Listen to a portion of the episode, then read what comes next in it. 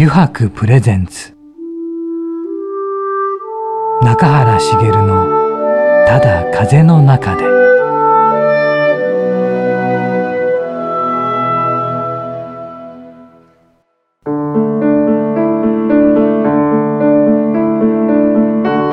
皆さんこんにちは。声優の中原茂です。油白プレゼンツ中原茂のただ風の中で。今週もですね横浜駅から徒歩10分ほどのところにあります油白横浜本店ショールームよりお送りしていきます。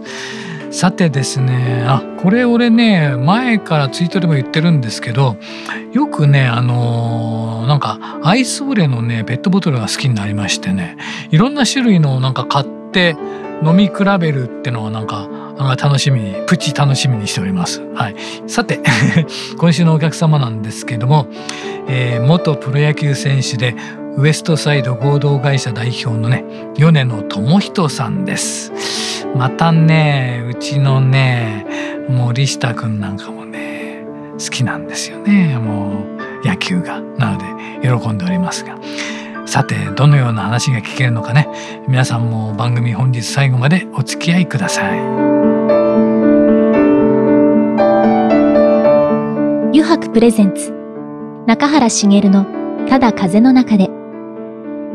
この番組は FM ジャガリッスンラジオポッドキャストでお楽しみいただけます。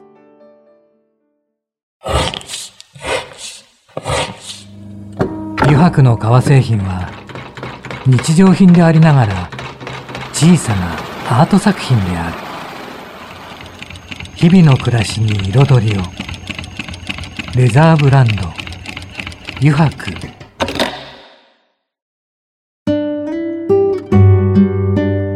油白プレゼンツ。中原茂の「ただ風の中で」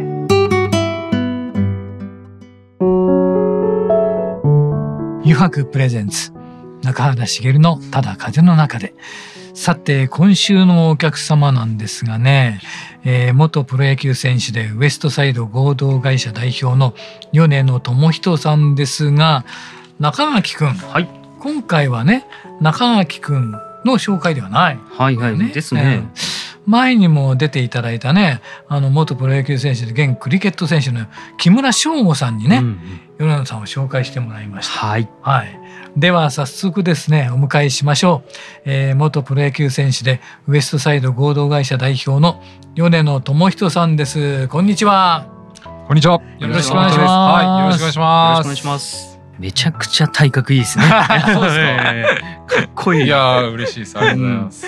はい、で、あのー、早速なんですけど、このウエストサイド合同会社なんですけどね。はい。これはどんな事業をしている、うん、えー、はい。今はですね、はい、まあ基本的に飲食業をやってて、僕が現役引退してから、まあ、飲食業を始めて、で今シーズンから、えっと、埼玉西武ライオンズの本拠地のメットライフドームで、えっと、お店をやらせていただいてます。はい、はい外野の方で、ね、そうなんですよね。ライトスタンド後方に、はい、えっ、ー、とバックヤードブッチャーズっていうですね。バックヤードブッチャーズ、ね、はい、はい、ありがとうございます。はい、お店をやらせていただいて、はい、あの外観があのピンクで、ピンクなんですね。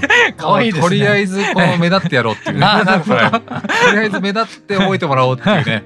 そういうあの考えでちょっと、はい、意味的なものってありますか？えっと、はい、バックヤードブッチャーズって言うんですけど、バックヤードっていうのは、裏庭っていう直訳になるんですけども。まあ、そこにかけて、だから裏じゃないメインはあくまでこう野球場が本当のお庭で、その裏をこう僕らだけじゃないですけど、お店がこう囲むような形になってるので、で裏庭のお肉屋って言うんですけどお肉屋っていうのもまたそこかけてて。えーと、裏のお肉屋ってことで、はい、本当はお肉を使ってないんですけど、その今は結構流行ってきている大貝肉っていう、はいフェイクミートとか,、とか言われているものの、みたいなお肉で、はい。あのメニューを展開しているっていうお店ですね。なるほど。はい、ビーガン。そうですね。ビーガンってまあ言われるもので、まあちょっと聞いたことない方も聞いたことある方もいると思うんですけども、はい、そういうのでやらせていただいてますね。なるほど。はい。でも最初からこここじゃないですよね。はい、最初は、はい、えっと僕は2016年に、まあ、現役引退して、2017年からあの下北沢っていう、東京の下北沢っていうところで、えっと、それこそ今年の1月まで、はいえー、とカフェレストランヘルシーな健康的なカフェレストランをやってまして、はい。はい。それで今年から、はい。えー、西武ドーム、はい、メットライフドームでやらせていただくっていう形ですね。なんで現役引退してから4年間ぐらいは僕結構現場でちゃんと、はい、料理とか自分で考えて、あそうなんですね、メニューの展開とかも考えて、自分で調理とかもしてたんですよ。あそうなんですね、なのでいきなり、はい、今年からはい飲食業を始めましたって感じでちゃんと僕もね一応ね 4年間下積みして、はい、ちゃんとあのメットライフドーム乗り込んでるんで、はい、そうですよね。確かに、はい、じゃあそこら辺のお話はまたちょっと後ほどお聞きしたいと思うんですけど、はい、やはり元プロ野球選手じゃないですか、はい。これってあの出身は北海道ですよね。出身北海道札幌なんですよね。よね。はい。その頃って米野さんってどんなお子さんだったんですかね？野球が好きだった、えー、野球は好きで、まあ、はい、父親がまあ父親も野球をまああの、はい、子供の頃からやってまして、はい、で僕二つ上に兄がいるんですけども。はいはい。兄もその影響で野球を始めました、はいはい。はい、で僕もその影響で野球を始めましたっていう感じなんですけど、まあとにかくでもその最初はもうね、あの父親と兄にくっついて、はい、あの野球やってたって感じではい、で僕が小学校3年生の時にですね、はい、えー、あの J リーグが、あの生まれ誕生したんですよ。僕が小学校3年生の時なんですよ。はい。はいで僕はねその時ね、はい、サッカーとか。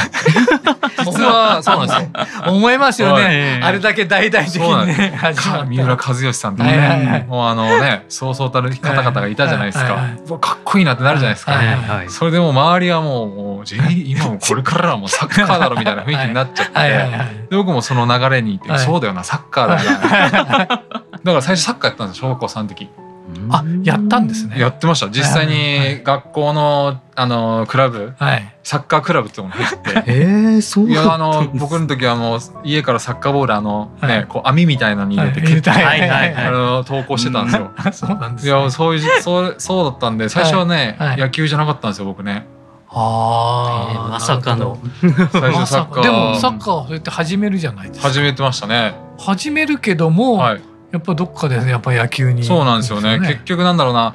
兄が、はい、あの少年野球チームにあの入ったんですよね。近くの近くの。でその流れで父親もなんかそこのコーチをやったんですよね。はいはい、でなんかもう土日とかになったら、はい、あの試合とかあるじゃないですか。はい、で兄と父はそっちの野球場に行く。はい、で僕土日はなんかサッカーの試合とかがない時は、はい、そっちにくっついてたんですよね、はい。はい、それもなんか最初サッカーボール持ってね野球場に行ってて。でなんかでもみんな野球やってるから一人でなんかサッカーなんかやってるじゃないですか。で途中でなんかこう一人でやってもね飽きてくるじゃないですか。やること限られてね。そしたらなんかお前もちょっとやってみろみたいな感じで、で誰かのグローブもらってキャッチボールしてやるからみたいな感じでやってたら、なんか面白いなみたいな。野球面白いぞ。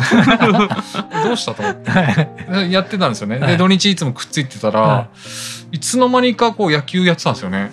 で一年一応1年ぐらいはサッカーもやりながらだったんですけども途中からもうだから小4からは野球一本になって。へえそうなんですよ。やっぱ野球の方が性に合ってたんですかねいやもうそれはもう父親の戦略じゃないですか。なるほどね。もうお前はもう面倒くさいから一緒についてきて野球やれと。いや本当にそんな感じでもやっぱり自然と野球僕もね野球の方が楽しいと思って野球になんかのめり込んでいったなみたいな感じですよね。じゃあそれからあれですか？中高も野球ですか？そうですね。で最初はねなんかあの最初から僕あのプロに入ったのはキャッチャーで入ったんですよ。はいはいはい。高卒でプロに入ったんですけど、はい、あの小学校の時はキャッチャーやってたんですよ。で本当は最初ねピッチャーやりたかったんですよ。はいはい、大体そうじゃないですか。そうですよね。ね一番目立つし、うん、一番ボールで触れるからキャッチャーも触れるんですけど、はいはい、ピッチャーやりたいなと思ってたんですけど、はい、なんかそのチーム内になんか僕ともう一人なんかこうちょっと肩が強い子がいて、はいはいはい、どっちかピッチャーでどっちかキャッチャーだなみたいな、はいはいはい、まあそういう決め方になるじゃないですか。なるほど。二人とも最初僕もピッチャーやりたいから一生懸命こうね、はいこう2人揃って順番に投げていくんですよ。はいはい、であの、ね、大人の人が受けて「いやこれは お前がピッチャーの方が向いてる」みたいな。で僕キャッチャーだったんですよ。なるほど。キャッチャーだよとか思ってキャッチャー嫌なんだけど 最初はね、はい、なったんですけどでもそこにパッてこう現れたのがやっぱりあの後に一緒のチームでやることになった古田さんなんですよね。はい、古田さんがあの、ね、ブラウン管の中にキャッチャーとして映った時に、はいはい、キャッチャーめちゃくちゃかっこいいぞってやってその気になってやったんですよね。そしたらそうなんですよ。いつの間にか野球選手になってたっていうね。なんか運にも恵まれた。今それの方がね花形のポジションとして、ね、なんで僕はもう本当にそれこそあの西武対ヤクルトの日本シリーズで、はい、ちょうど僕は小4ぐらいですよ、はい、1992年とかで、はい、あの試合がやっぱりすごくて少年の心をこうキャッチしたというか、はい、うわ絶対プロ野球選手になりたいと。あそんなその時の試合、はい、で古田さんとかが映ってて、はい、キャッチャーかっこいいなっつって、で、結局僕はヤクルト西武行ってますからね。あそうですよね、だから、はなんかよよかったなと思いますけどね、子供の頃憧れた試合を見て、あどっちとものチームでプレーできたんだなっていうのは今思うとなんか感慨深いというか、うん、そうですね。なかなかそうはいきませんもんね。そうそして今そのね、はい、ライオンズの本拠地のそうでなぜかね 野球とは違う飲食業をやってるっていうねなんかそういうなんかもう想像もしないことも起きたり巡り合わせもですね。いろいろ起きますよね人生。はい。なんか僕は高卒で、はい、あのヤクルトスワローズにドラフト3位で指名していただいたんですけども、はいえっ、ー、とまあ少年野球の頃は、はい、まあねみんななんかプロ野球選手目指すっていうじゃないですか、口でね。はいはい、でみんなまあなれちょっと慣れると思うじゃないですか、はいはい、なんとなく。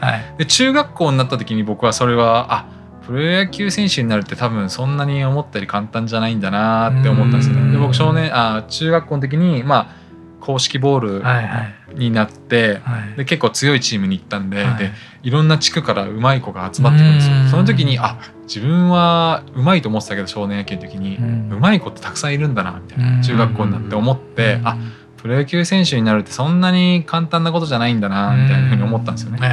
で高校もまあ北海道のまあ北昇高校っていうところに、まあ名門結構強いところに行ったんですけどもその時もやっぱりね先輩方々、はい、やっぱりうまいし。って思ったんですけど高校2年生の時に意識しましたね僕は、はい、あもしかしたらいけるかもなみたいな。感触がありましたね。感触あったんですか？感触があってたまたま僕の一つ上にいいピッチャーの人がプロ注目のピッチャーの人がいて、はいでその方をプロのスカウトの方たちが見に来てたんですよ、ね、はいはいはいそのうちなんか自分も意識しだしたですね。俺も結構いけんじゃない？俺も見といた方がいいんじゃね？結構ね自分の中でちょっとアピールしだしたんですよ、はい、で肩だけはダントツに自分強いぞと。他の人に比べて。それだけはマジ自信あったんでもうとりあえずもうバシバシ投げてたんですよ。やっぱり注目集まったんですよ。あいつ肩強いぞで最初1個目のピッチャー見に来たのが、はい、今度僕を見に来るんですよ。作戦成功だぞ。あのアピール僕がするのに「はいはいはい、よしヨネあのセカンドスローやるぞ」っつって盗塁のね。そしたらこう見るじゃないですか「はい。はい、あのキャッチャーすごいね」どんどんスカウトの数が増えてきたんですよ。これはいけるぞと思って。でだからもう高校2年生の時からい。けるかもと思って、高3の時には絶対にいけるっていうね、確信みたいなのがあったんですよ、はいはいはい、だから僕はなんかこんなこと言ったら、こう聞いてる人に嫌われるかもしれないですけど 正直に言うけど僕はドラフトの時に絶対いけると思ってたんですよ、むしろドラフト3位だったんですけど、僕は1位か2位でいけると思ってたんですよ、はい、それぐらい自信持ってたんで、3位で指名された時に、まあ3位かみたいな。ちょっとあって。はい、3位かみたいな。1位か2位でいけると思ったんだけどなぐらいなんですよ。でもまあでもヤクルトすごい好きなチームだったし、そのね日本シリーズを見てて、はいはいはい、あヤクルトでよかったな。で古田さんともね、はいはい、古田さんと同じチームメイトで野球ができる、はい。はい、でも古田さんを超えるのはちょっときつ厳しいなと 思いながらもでもなんか勉強になるし、はいはい、年も離れてるからちょうどね、はい、この世代交代の時に僕がねレギュラーキャッチャーでなれたらいいなみたいな感じで。よかったなと思いましたけどね。えーうんうんうん、でそう思って入ってみたプロの世界はどうでした？まあ高校のレベルとのプロのレベルはやっぱりこんなにレベルの差があるんだっていうのを思いましたね。だから2軍でねスタートしたんですけどもまあまあまあそんな最初は試合出れなかったんですけども出たらまあ、2軍のねピッチャー打席に立っても、うん、全然高校生が投げるピッチャーの球と違うみたいなま、っすぐもなんか速いし、うん、あの変化球もね、うん、もうなんか全然こう見たことないような変化球が来て2軍のピッチャーでそう思うんで、これは参ったなと。打席だったら3球か4球でもう三振になっちゃうんですよ。あまあ、これ頑張んなきゃすぐクビになっちゃうなみたいな。っていうのはありましたね。だからあの最近でいう例えば、大谷翔平とか、まあ、ちょっと前だったら松坂さんとか、松井秀喜さんとかね、はまあダルビッシュ選手もそうですけども、まあ怪物ですよね。田中マー君とかね。もうそれほど天と地ほど違うといや高校で入ってすぐ一軍とかでないわけですね。いやもう考もう考えられないです、それでまあそこでプロ選手スタートするわけですよね、はい、それで何をどうしていこうと思われました？最初はでも1年目は正直、ついていくのでもう精一杯で、きついなみたいな感じだったんですよね。まあそんな感じですけどだんだんやっぱりなんて言うんだろうな環境がまあ人を育てるとかって言うじゃないですか。まあ、そういう厳しい世界に入ってそういう環境みんな自分より上手い人がたくさんいるところに入ると、はい、自分もそのレベルに早く行こうってやっぱ思うし、でまあ、仕事として毎日やるので、毎日野球野球やるわけじゃないですか、野球が仕事になって、やっぱりそんだけ真剣に毎日野球やるとそれはまあ着実にうまくはなっていくんですよ。で気づけばあなんかこうね3球4球で三振したのが、うん、なんか6球7球ぐらいはこう粘れるようになったり打席でね。だんだんしていくんですよ。すぐではないですけど。だからあ前よりかはレベルアップしてるなっていうのがあってで僕の場合は割となんだろうな初めて一軍に上がったのが、高卒多分2年目だったんですよね。運よく2年目に上がれて、であ一軍に行くとまた変わるんですよね。またレベルが違うぞと。そしたらでもでもなんていうんだ一軍に上がったっていうのだけで、こうちょっと自信もあるんですよね、俺は一軍に上がったんだみたいな、一軍の試合をねこう見てきたんだと。でちょっと試合に出たりもしたら自信もついて、で2軍に帰ってきたらまた一軍に行きたいから、あのー、2軍ではこういうことやろう。こういうことを課題は自分の課題はこうだと思ったらその課題を埋めていく練習をしたり練習でそれを意識して試合でそれができるようにっていうこう気持ちも変わっていくんですよね。だからなんかそのそういうプロの世界に行ったアスリートとかは早くそのトップレベルっていうか早くいい一番高いレベルを見たら見た方が自信にもなるし、課題も見つけやすいんで、うん、なんかは早くそういうねチャンスに恵まれてほしいなと思います、僕は結構早かったんで、あのよかったなと思って、なんでそうですね、高卒3年目ぐらいには結構、何ヶ月か一軍にも入れて、着実にそこまではステップアップは良かったなと思って、キャッチャーって結構時間かかるポジションって言われてたんですけど、そうなんですね。の割には割と僕は結構早く一軍に上がれたり、あのチャンスいただけたんで、一応あの一応ですけど古田2世っていう感じで入ってきてますからね。だから球団からも結構あの期待もしていただいてあの古田敦也の次のキャッチャーは米野だみたいな感じで米野を育てるぞみたいな感じであのやってくれてたので結構あの最初はね英才教育じゃないですけどもあの試合に出れなくても一軍に呼んでもらってちゃんと一軍のレベルをベンチで見ろと。古田さんのこのリードとか配球をベンチのこの距離で、この距離感でこの見ろという感じでやってくれたんだなって思って。はい、わかりました。ありがとうございます。はい、ちょっと時間が来てしまいましたので、この続きはまた、あと、お店のこともね、はい、ぜひこれ、これが大事なことでもあるので、また次週聞かせていただきたいと思うんですが、はい、実はこの後ですね、はい、9時やろうぜというコーナーがありまして。じゃあいいですね。ちょうど9時弾きたかったんですけど。よかったです。多分ね、弾きたいんじゃないかなと思ってたんですよ。弾きたい顔してますはい、弾きたい顔してます。そういう顔してるってよく言われるんですよ。よかった。じゃあ、いいですかね、次のコーナーも。はい。じゃあ、引き続き、えー、9時やろうぜのコーナーもよろしくお願いいたします。よろしくお願いします。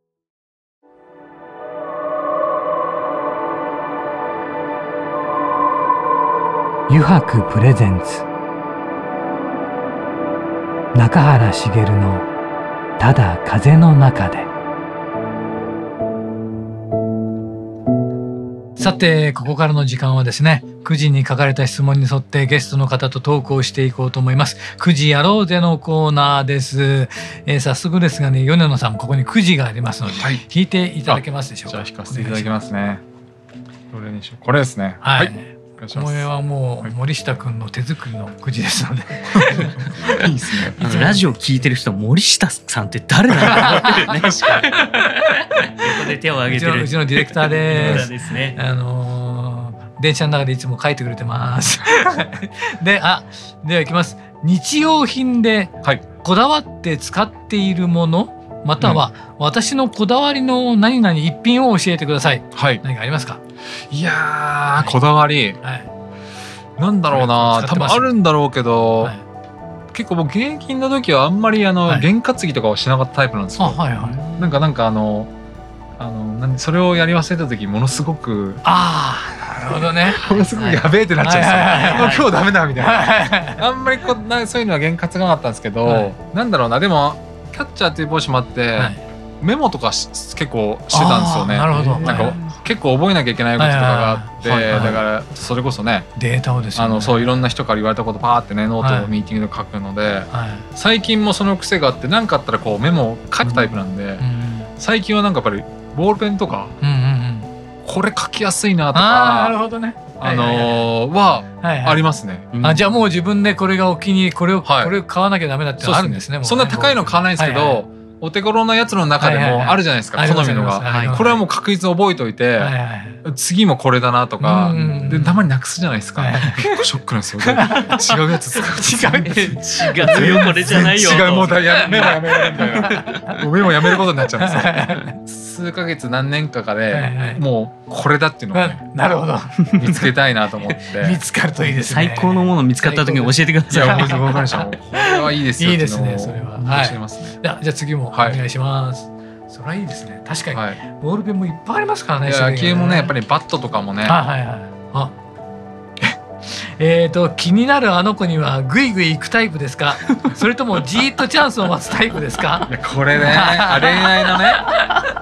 恋愛ですね、はい、僕はねガンガンあんまいけいけないんですよね。あそうなんですか？いやあんまいけないタイプで、はい、あのなんかなんつったらこれ言ってる場合が普通に、はいなんかこう大本命じゃなかったらいけるじゃないですか。わ、はいはい、かります わかります男の人だったらわかりますね。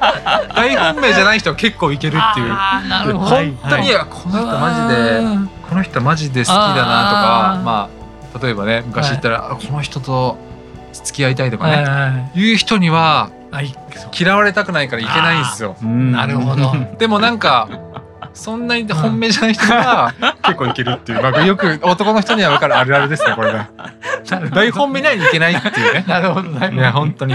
そういう男ですよなるほどね。では次お願いしますか。はい次。これすごいガンガン引かせますねこの。ガンガンゲストに引かせますね今の質問は初めての質問だったね、いいですね。初めて出てきた質問。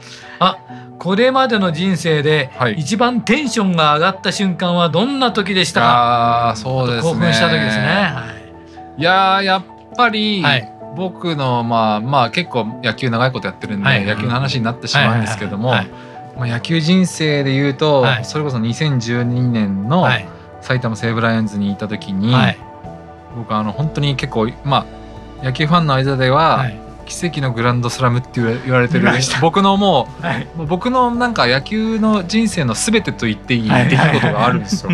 あそれをねぜひねあの聞いてる方興味持った人はもう、ね、YouTube で曲がってるんで米野智人満塁ホームランってやってくれれば、はい、そのシーンが出てくるんで、はい、あのぜひね僕をちょっとでも興味持った人は見てほしい。ワンシーンがあるんで感動ものですよね。あれが一番野球人生でテンション上がったというか。自分でもびっくりしましたね。はい、ハルケンボームでした。そうなんですよくご存知ですね。そうなんです、ね。そうだって9回ですよね。9回あのその福岡当時福岡ヤフードームだったのかな。はい、で僕が本当に僕がキャッチャーやったんですけど、はい、その年から僕がキャッチャーから外野にコンバートしたんですよ。ポジションを変えました。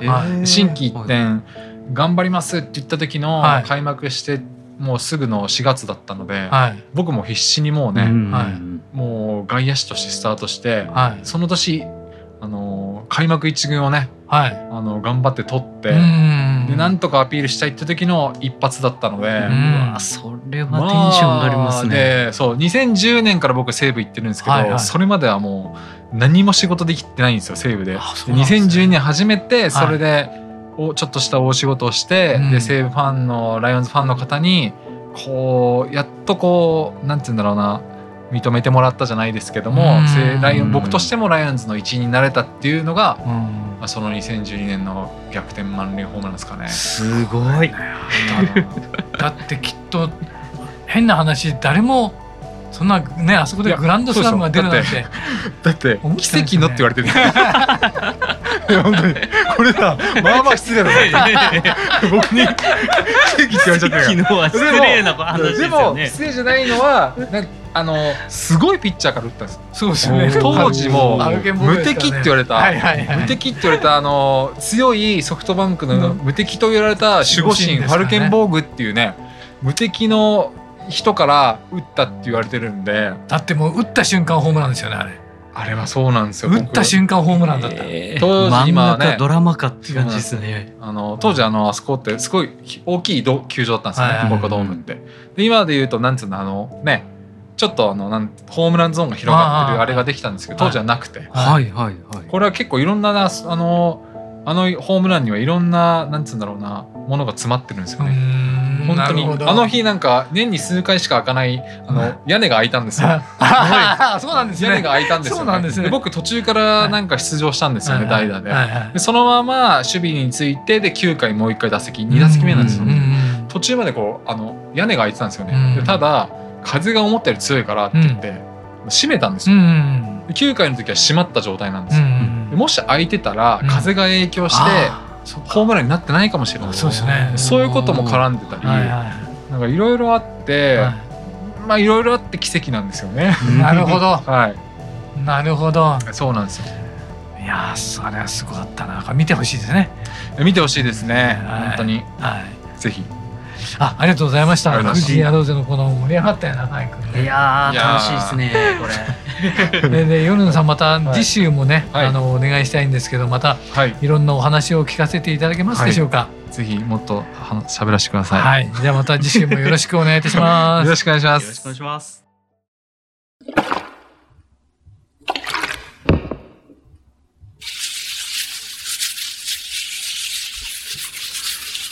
油白独自の手染めのグラデーションは川に新たな命を吹き込む。色とりどりの空の情景。青く深い海。誰もが感動するあの一瞬を閉じ込める。レザーブランド油白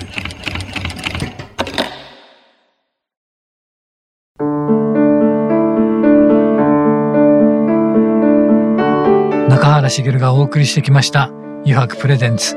中原茂のただ風の中で」そろそろエンディングの時間です。さてねいかがでしたでしょうか。まあ熱いお話が聞けたんですけどね、まあ、くじ野郎でもそうでしたけどね。まあ次週もねでもいろいろ語っていただきますのでもう熱く熱く語っていただこうと思いますので、えー、皆さんも、えー、どうかどうかお待ちください。はい。えー、この番組ではですねリスナーの皆さんからメッセージをたくさんお待ちしております。e メールアドレスはすべて小文字で jaga.jaga.fm へお送りください。なお件名にはですね中原茂のただ風の中でと入力してください。それではまた来週この時間にお会いしましょう。油白プレゼンツ中原茂のただ風の中で。お相手は声優の中原茂でした。